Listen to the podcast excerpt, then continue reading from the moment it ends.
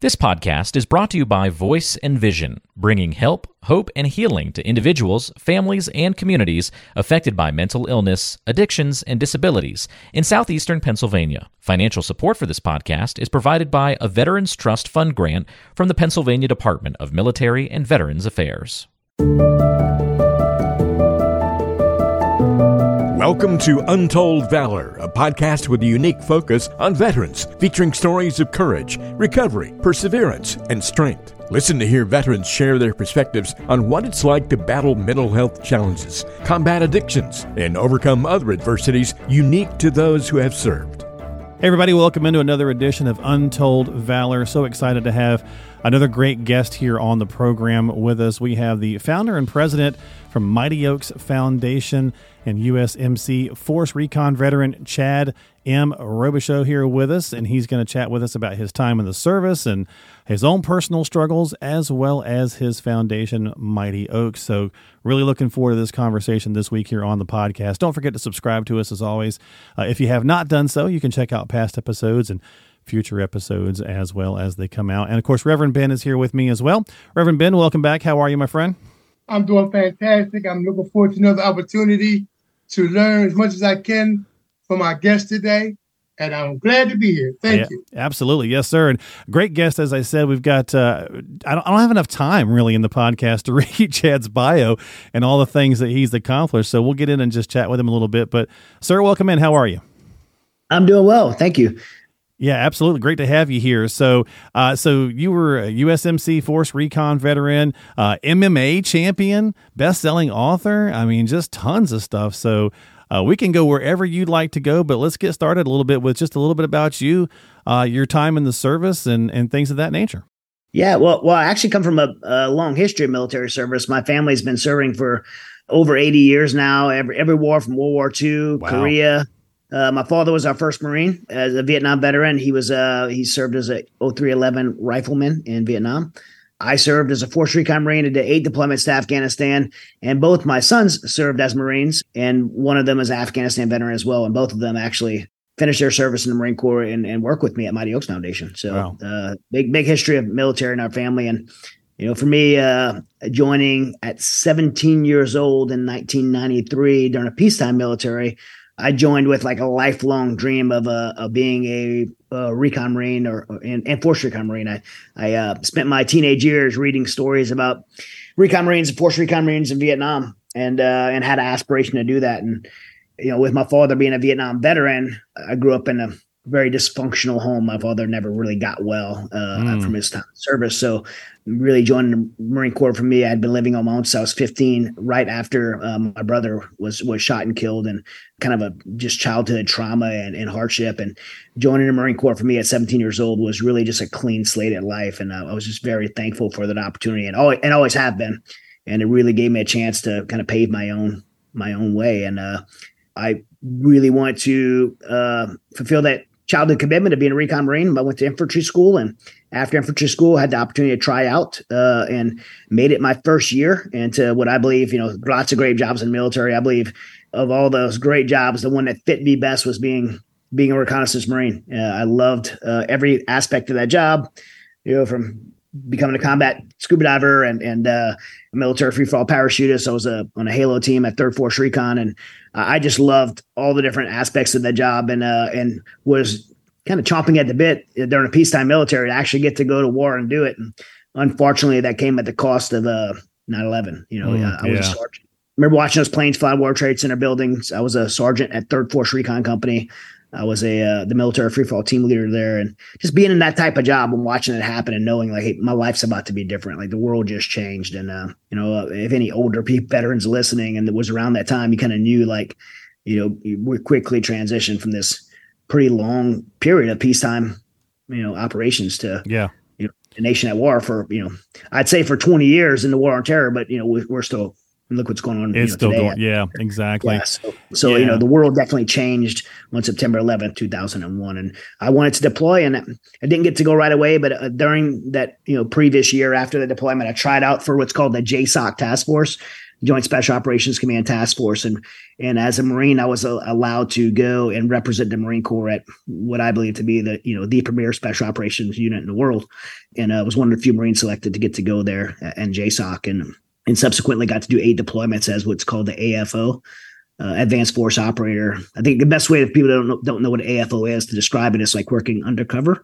You work in a singleton capacity, teamed up with a local national to go ahead of your unit in non-permissive areas, deep in the mountains of Afghanistan, across the border of Pakistan, to really build all the clandestine infrastructure to put your assault forces on target to capture or kill bad guys. And at my unit, it was probably whoever was on the top 10 list from, you know, bin Laden down to number that's 10. Amazing. So that's in that capacity, I was partnered with a man named Aziz, who was my interpreter, my teammate, and ultimately became my friend. And, you know, Aziz and I did over 100 missions, over 8 deployments together, you know, doing those clandestine logistical operations to put our soldiers on target. And, you know, he saved my life many a times on the battlefield, and he's an incredible human being. And, you know, he was my primary teammate. And during those deployments were some rough years. And towards the end of our time, we had what could be considered a compromise on our operation. And during that compromise, you know, during my deployments, I lost 15 team members, but during that compromise, 12 of our team members were captured, and 10 of them were Afghans, 2 of them were Americans, and they were captured and killed. And our operation was compromised. We had a V-bid driven into my house, vehicle, borne improvised explosive device driven in my home, and I ended up being abducted by a foreign intelligence agency. I can't say which one. It's actually the Pentagon redacted it in my book, Saving Aziz. But if anybody does the math, they could probably figure out which organization had grabbed me. But after that, I actually ended up attempting to operate again. But at that point, my anxiety had got so bad I was having these debilitating panic attacks and realizing me not wanting to speak about it because of my pride or shame, not wanting to ask for help. I realized that I was putting other people in danger. And so when I finally did speak up and say something about it, I was put before a clinical psychologist, and I was diagnosed with PTSD, was read out of my program, not allowed to do my job anymore.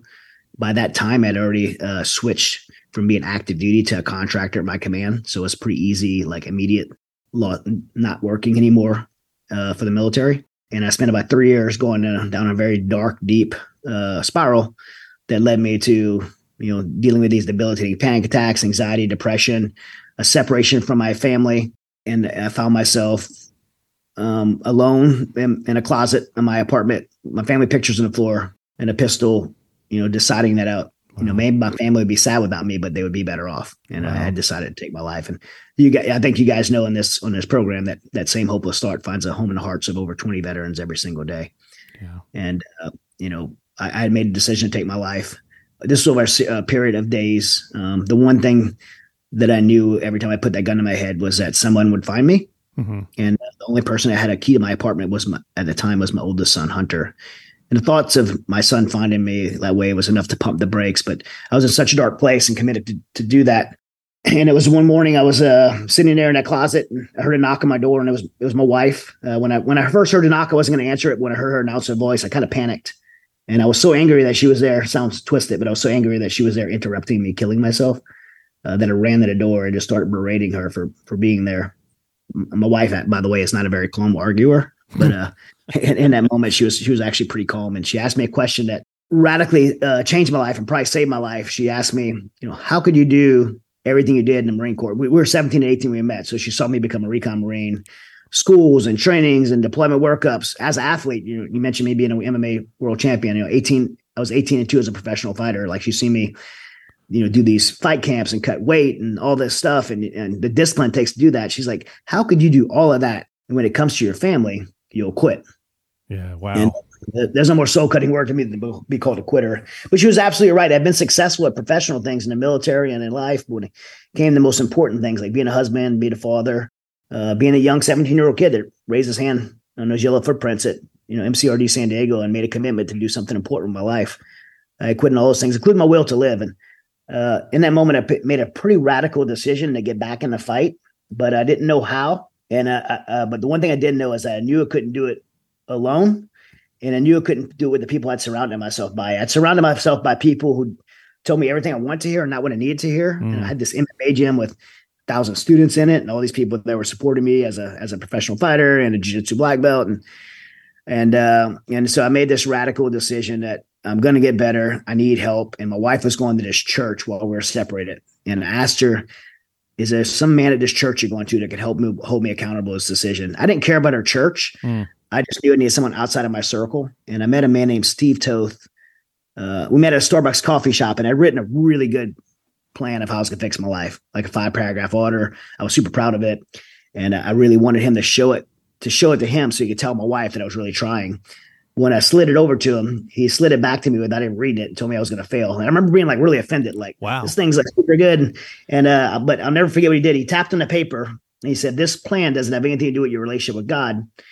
I'm not going to waste your time. I'm not going to let you waste mine. And I remember in that moment, like sitting there thinking that I tried everything, right? I've been on all the medication from the VA, different types of pills. And I've been through all kind of counseling programs, both VA programs and civilian programs. I had financial success during my time, that 3 years of that's downward spiral, because I dove into fighting and I had notoriety. And so some of those things are some good and some of those things are bad, but none of those things changed my situation.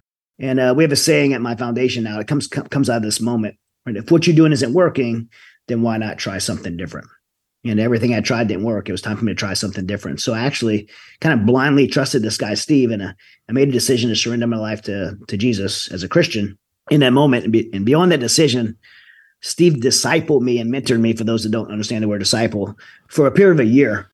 And it may sound, to people listening, it may sound super simple, but to me, it was profound. That through that process of him mentoring me and discipling me, and teaching me these lessons from the Bible, what I discovered is all these bad things that happened to me, Afghanistan, losing buddies, some horrible things in some of these deployments, and seeing some of the things and doing some of the things that made some of the decisions I made in my childhood. Like, as bad as all those things were, and I didn't really share much of that with you, as bad as those things were, though, those things that lead me to be in that closet with a pistol man would lead me there with the choices that I made in response to those things. Mm. And now he's mentoring me in a different model of making choices, everyday life choices. The Bible gave me a new blueprint for making better choices. Did I still have anxiety? Did I still get depressed? Did I still get angry at times? Of course I did. I've been through some bad things, but now I had a blueprint to make better choices. And I became very intentional by that. And by doing that, I found restoration in my own brokenness. I found restoration in my family. I found hope. And ultimately what I found was purpose again. And that purpose eventually manifest itself in a deep burden that I believe God put in my heart to pay those lessons that I learned through that process forward to others. And that led to the founding of Mighty Oaks Foundation just 12 years ago. And in that time, we really do 4 things at Mighty Oaks in that pay it forward effort. We do resiliency events. I've been able to speak to over 500,000 active duty troops on bases around the world. I've written a number of best-selling books, and I've given away about 400,000 copies to the troops. I teach at Marine Corps boot camp every quarter for the last 10 years now. And so, speaking to 500,000 troops about sharing these biblical principles about resiliency, and the military talks about 4 pillars of resiliency: mind, body, spirit, and socially. Being mentally tough, physically tough, socially being around the right people, but having a strong spiritual foundation. I get to teach these things now to these active duty troops. And then we have a recovery program. We have 5 ranches around the country. We spend about $8 million a year running this program. Everything's for free to our troops, including the flights. For active duty service members, veterans, first responders, spouses, we pay for everything from them to come spend 6 days with us in our non-clinical faith-based peer-to-peer mentoring program at these ranches, and then tap them in our aftercare program for ongoing aftercare to learn how to make these decisions and then have the support system to live them out every day. The third thing we do is we have an advocacy program where I'm in Washington, D.C., advocating for faith-based veterans care and policy. During the last administration, President Trump had appointed me to be the chairman of the White House's faith-based coalition for veterans affairs. We got executive orders signed and policy changed. And then the fourth thing we do is our international program, where we share these successful faith-based principles and programs with our allied partners around the world. And we're all over the world doing this. I've been to Ukraine 10 times last year. We're training the chaplains in Ukraine. We just certified 35 new chaplains. We've been all over the front lines of Ukraine, taking the Mighty Oaks alumni who had once been broken, found hope again.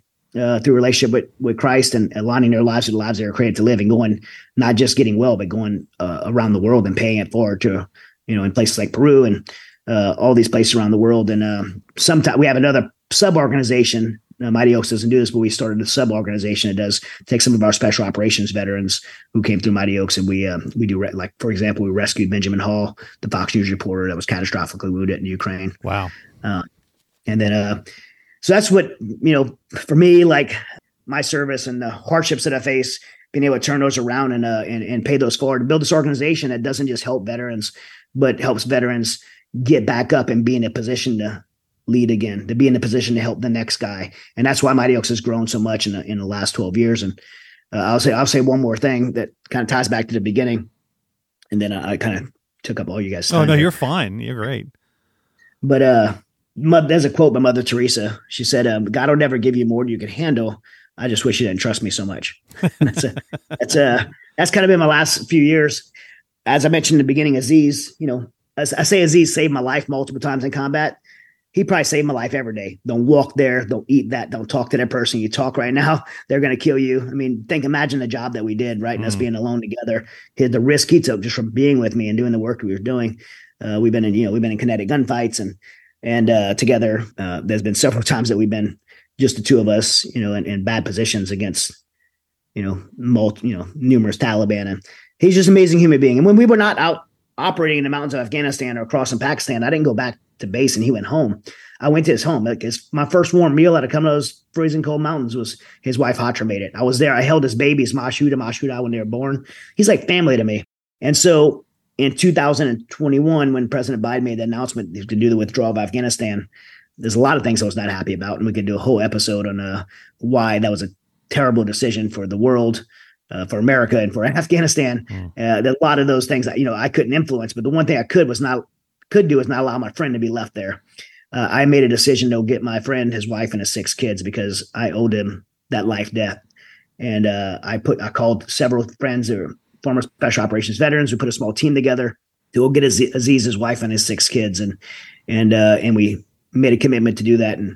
And then God had bigger plans. As we leaned forward to make this operation happen, one of our team members recognized the fact that it was 3,000 orphans that were being abandoned there. And that led us to make a decision that was really just an answer to the burden that God put all our hearts, to help as many Americans, interpreters that were SIVs, women, children, Christians that we persecuted, help as many people as we could.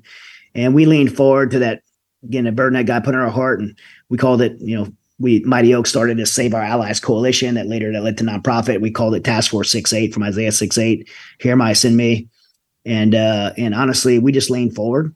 We got a lot of credit for it, but the truth is I'm not smart enough to pull this off. What happened off? God just orchestrated a miracle by using us being willing. And that led to us rescuing not only Aziz, his wife, and 6 kids, but 17,000 other people. And from Afghanistan during the withdrawal, and it's all cataloged in the book Saving Aziz, which is being made into a film right now, which is a huge honor to be able to, not for me, but to tell Aziz's story and the story of these amazing individuals that said yes to me asking them to simply help my friend, and what God did with that.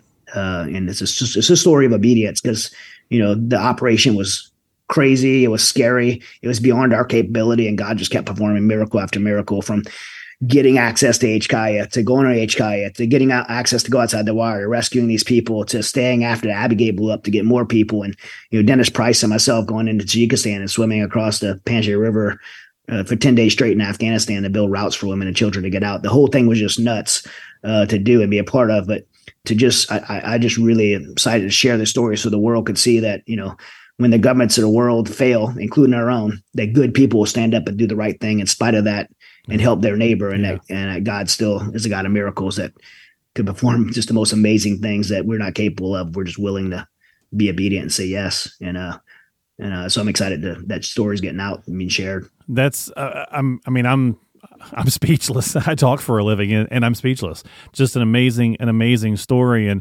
thank you so much for coming on and sharing. And yeah, the book is Saving Aziz.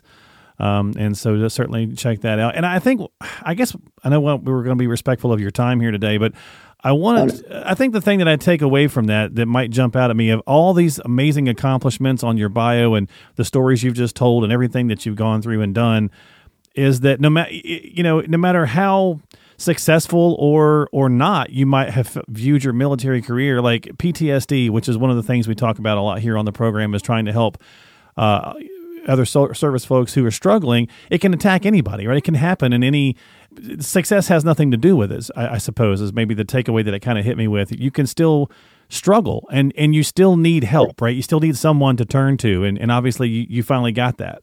Yeah, one of our tagline sayings at Mighty Oaks is never fight alone. And it's not just a tagline. I think the reason I ended up in the situation I ended up in is because I tried to do it alone. When that anxiety and panic attacks first hit, it first surfaced out of frustration and anger. I came home and was just a tyrant to my family, to my wife and kids, coming home from deployments, yelling at them, slamming doors, punching holes in the wall, breaking things. My frustration was out of control and I didn't know how to manage it. And so instead of getting well and identifying it at that time, I tried to justify it. I have to be this way right now. I have to be violent, right? I have to be like angry. I'm supposed to be this way. And by not dealing with that behavior early on and telling people and asking for help, that anger and frustration turned to manifesting these physiological symptoms that I never thought in a million years I would deal with. My arms would go numb. My face would go numb. I'd feel like my throat was swelling shut and I couldn't breathe. I knew this. I learned these were signs of panic attacks, but I was so ashamed to tell my peers because I thought they would think I was weak that I kept it to myself because I would have thought that of them. So my pride in both the anger, frustration, and the manifestations, physiological effects that I was having, my pride didn't allow me to get help. And I chose not to get help. And that pushed me to the point to where the wheels completely flew off. And I reached a point of panic attacks to where I would go to the emergency room. My blood pressure is 200 over 130. I felt like I'm 1,000% convinced I'm dying right now. I'm having to take Ativan to tranquilize myself. I went from being a singleton operator, AFO, at one of the most premier special operations units in the world, trusted to where I can't drive to the gas station because I'm so debilitated with fear. So if anybody thinks that can't happen to them, because I wouldn't believe that, we're none of us are beyond. We're human, yeah. And we sometimes we see or do things, whether they're occupations or just part of the being in a broken world, that we were never created to see or do or participate in. And when we do those things, our body has a very natural defense mechanism that God hardwired us to in our limbic system that tries to prevent us from being in danger, and that manifests itself in these physiological effects that we don't know how to reconcile. And you could take as many, trust me, I've been through all the counseling and all the medication, all that stuff. I'm not saying those things have no place, but I believe that PTSD is a spiritual wound, and a spiritual wound always requires a spiritual solution. And I had tried everything before, nothing worked until I made the decision to align my life with the life I was created to live, take all those burdens that I was carrying, trying to carry on my own, that I was so ashamed to get help for, and put them where they belong, in the hands of God and not on my shoulders, and found relief of that, and found a way forward. And ultimately, it didn't just bring healing for me, but it renewed my sense of purpose. And look, I would have never thought when I was going through those moments. I mean, like I said, I was so terrified that sometimes I couldn't even get in the car, dropping myself at the gas station. Yeah. And I say this completely humbly. I'm not trying to sit here and boast, but for me and Dennis to be by ourselves in Tajikistan, spending 10 days within 30 yards of the Taliban, Chinese military, Russians, swimming in Afghanistan, doing these operations with a complete peace that I never even had during the height of my career in JSOC. I never even had that before, just because of the peace that we could have through a relationship with God, to know that nothing on this earth could scare us, not even death, because of our confidence in eternity. That peace that comes from that is so freeing, and I never thought I would have that, but I have that now, and it's amazing. The military teaching these 4 pillars of resiliency, not even realizing they're naively not even realizing how right they have it. Our military needs to be mentally tough. They have to be motivated and have the right mindset. They have to be physically tough to do their jobs in the military, regardless of what their jobs are. Socially, they have to be surrounded by the right people. Right? You can't pick who you work with in the military, yeah. But you could choose who you let speak in your life. But that spiritual foundation, they name it, but they seldom are able to identify what it actually means. A spiritual foundation is one of the most unique and powerful ones. And I could tell you that when I went to Afghanistan the first time, and I thought, I have all those. I had to wear Christian stamp and dog tag, but I can't do that right now because I can't be a man of faith and be this violent warrior. The two can't coexist. And I deliberately chose to put God out of my life in the early days of Afghanistan, and left a giant hole inside of me that I filled with hate and rage and anger and bitterness, and a darkness took over that led me down a very dark path. But yet I look back and see people of faith that were in the battlefield of combat, in the battlefield of life, and some of the strongest men I know. And there's something to that, that a lesson that all of us learn. And, you know, I found that, and it's my life mission now to share that with others. Yeah. I mean, Reverend Ben, I know we've just been listening. It's just been an amazing story from Chad, but that's pretty similar to you, right? I mean, you took the same thing for you, your faith. Absolutely. Absolutely. I can really appreciate what you're saying, because it's like a parallel for myself. For me, it was a spiritual growth and commitment that really brought me out of the darkness into the marvelous light. And also it set me free from self-bondage. Yeah. Yeah, just amazing. And so, Chad, I know that we've, you know, I've been just hearing this amazing story. I want to talk a little real quickly, if we can, about Mighty Oaks. So it's MightyOaksPrograms.org. A lot of great information there. We always do the message on here if veterans are struggling, like, you know, and they need some help and resources like the folks here that put on this podcast at Voice and Vision, as well as yourself, what's that message that you would share or that you would like to kind of convey to other veterans who might be sitting there going, I don't know how to ask for help, or my pride's in the way, or whatever the case might be? Yeah, I go back to never fight alone statement that I made earlier. You don't have to fight alone. Like, you weren't created to fight alone. You may feel alone and isolated, but you're not. There's so many, you know, Mighty Oaks is one. There's so many amazing people in this country that care about you, regardless of your story, regardless, even if you were discharged dishonorably from the military. I can tell you, we don't care about that. We care that you raise your hand to serve, and we are here to serve you.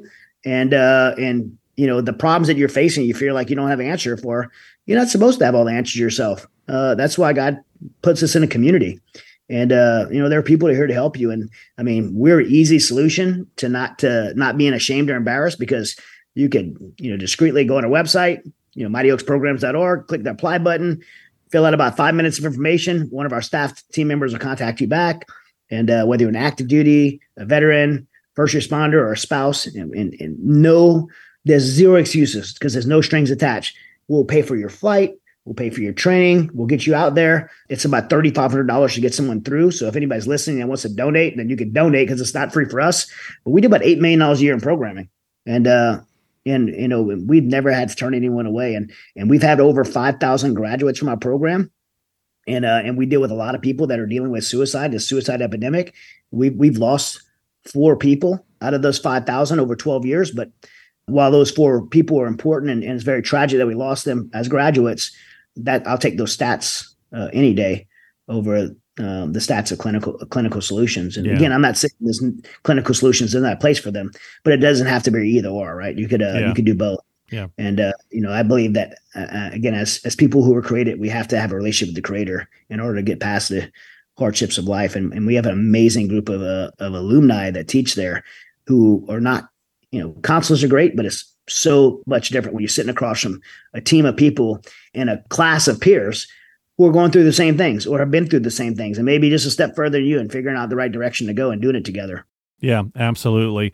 Well, thank you so much, Chad, for being here. Thank you for taking the time out to visit with us on here on Untold Valor and sharing your story. And again, we'll have the links up for folks to check out in the show notes as well. But any, you know, departing message you'd like to share before we go? I think the last departing message I'll give is, if you're a veteran, first responder, you know, in the military, you're one of only 0.5% of this country that serves. If you raised your hand at some point, regardless where your job was, you're a leader for doing that. You have a heart to serve. Your mission is not over when you take that uniform off. Your purpose is not over when you take that uniform off.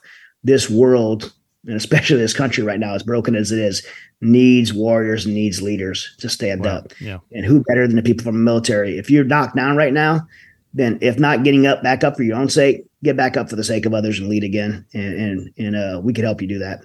Well said. Thank you so much for being here, Chad. Again, founder and president at Mighty Oaks Foundation, USMC, Force Recon veteran, Medal of Valor recipient, best-selling author, pro MMA champion, and just a fantastic guest and a fantastic person. Thanks, Chad, for being here, taking time out to talk with us here on Untold Valor. Thank you guys so much. God bless. Bless you as well. Reverend Ben, thanks for being here, my friend. For Reverend Ben, for Chad, I'm Mark Killian, your host, and we'll see you next time here on Untold Valor. You've been listening to Untold Valor by Voice and Vision. We hope you found the information and resources discussed today helpful. As always, thank you for listening and for your support. Remember to stay connected with us through our various social media platforms, including Facebook, Instagram, and YouTube. Don't forget to visit the website, voiceandvisioninc.org. That's voiceandvisioninc.org, where you can sign up for our blog and find free resources and information on upcoming events, webinars, workshops, and get support. You can also access our free help and hope guide for individuals and families struggling with substance use and addiction. If someone you know is struggling, please reach out for help because you and your life matter. Remember, the National Suicide and Crisis Lifeline is available to you at any time by dialing 988. We are all ambassadors of hope and recovery. And if you want to share your story, please contact us. Compere Corps is also looking for veteran mentor volunteers and veteran participants. To find out more information about Compere Corps, please call 610-541-0790. That's 610-541-0790. You can find all the links and contact information for the resources mentioned on today's episode by checking the description and the show notes section of your app. Thank you again for tuning in and for your support. Until next time, this has been Untold Valor.